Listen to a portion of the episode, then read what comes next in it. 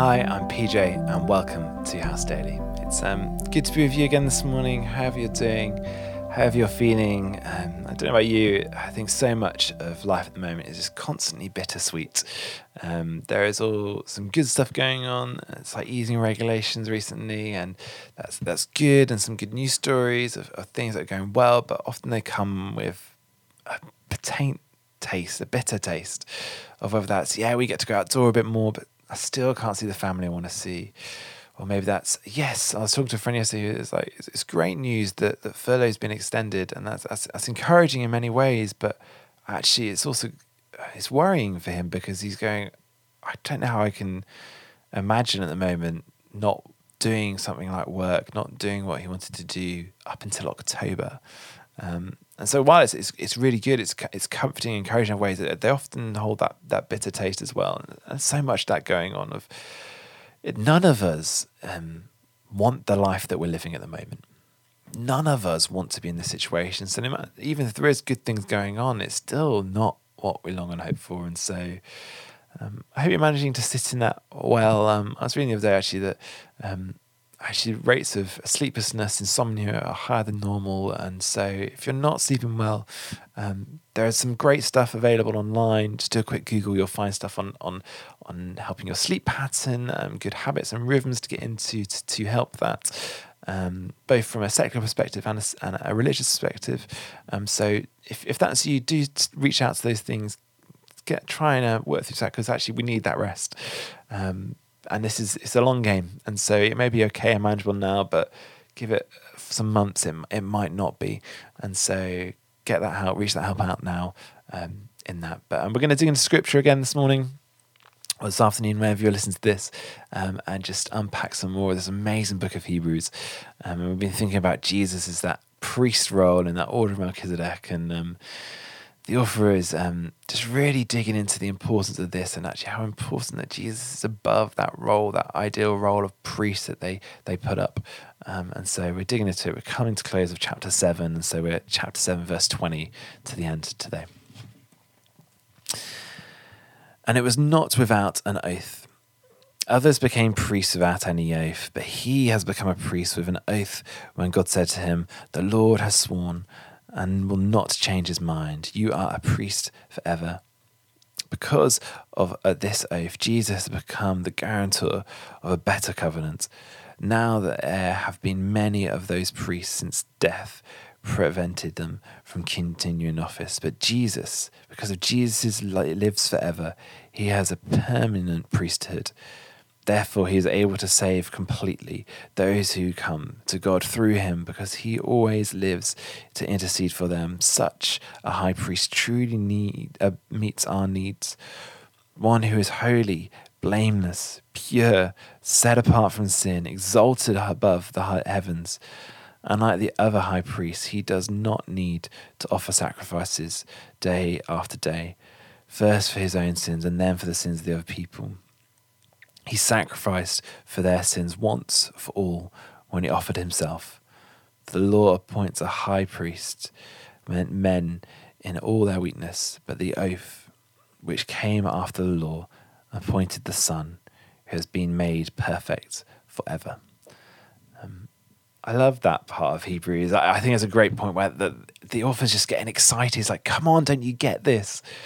Don't you get that the old way didn't work? Don't you get that these old priests were fallen and flawed themselves and we needed something different? Don't you get it? And but also it's so much bigger than that. Don't you get that this has always been the plan? That, that, that God made an oath that he would do it this way, that he would he would be that priest for them. Don't you get that even before any of us were were born or created or fallen or, or done anything wrong, God had already said he was going to do this even even before the creation of the world, he would say he would be this God that would would would deal with our sins for us because he loves us.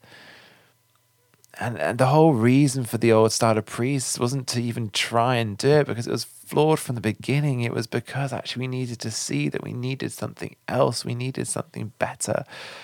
And the author is just, I think, getting passionate here of going, it's there, it's right in front of us. Don't you see it? Don't you see that this person is there for us. He is perfect. He is, is blameless.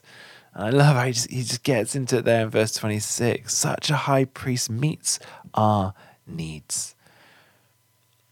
One who is blameless, holy, pure, set apart from sin, exalted above the high heavens. He meets our needs.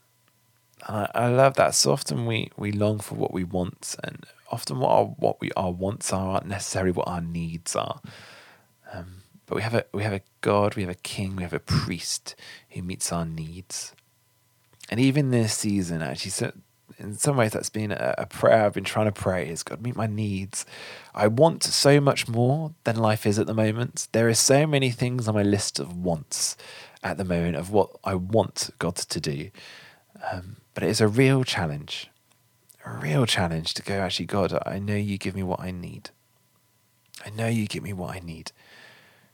Even if that is really hard, because I long and want for so much more at the moment because it is so bittersweet. I know you're a God who gives me what I need.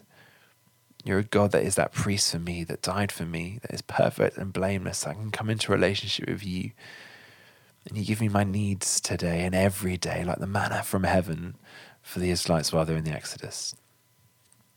You give us what we need. And, and, and my prayer for, for me and for us is that we we get better at being satisfied with that.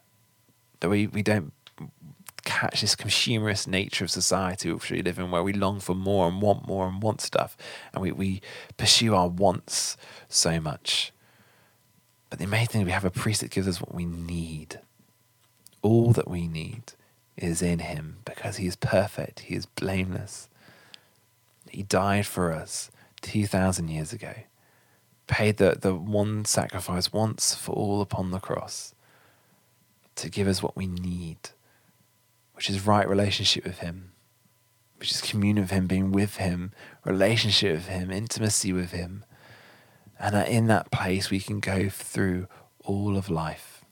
No matter what life throws us, no matter what wants we may think we need or want, but He is there, He is with us, He gives us all that we need. Let me pray. God, in this time when there is so much we want more, God, help us to be satisfied with what you give us for our needs.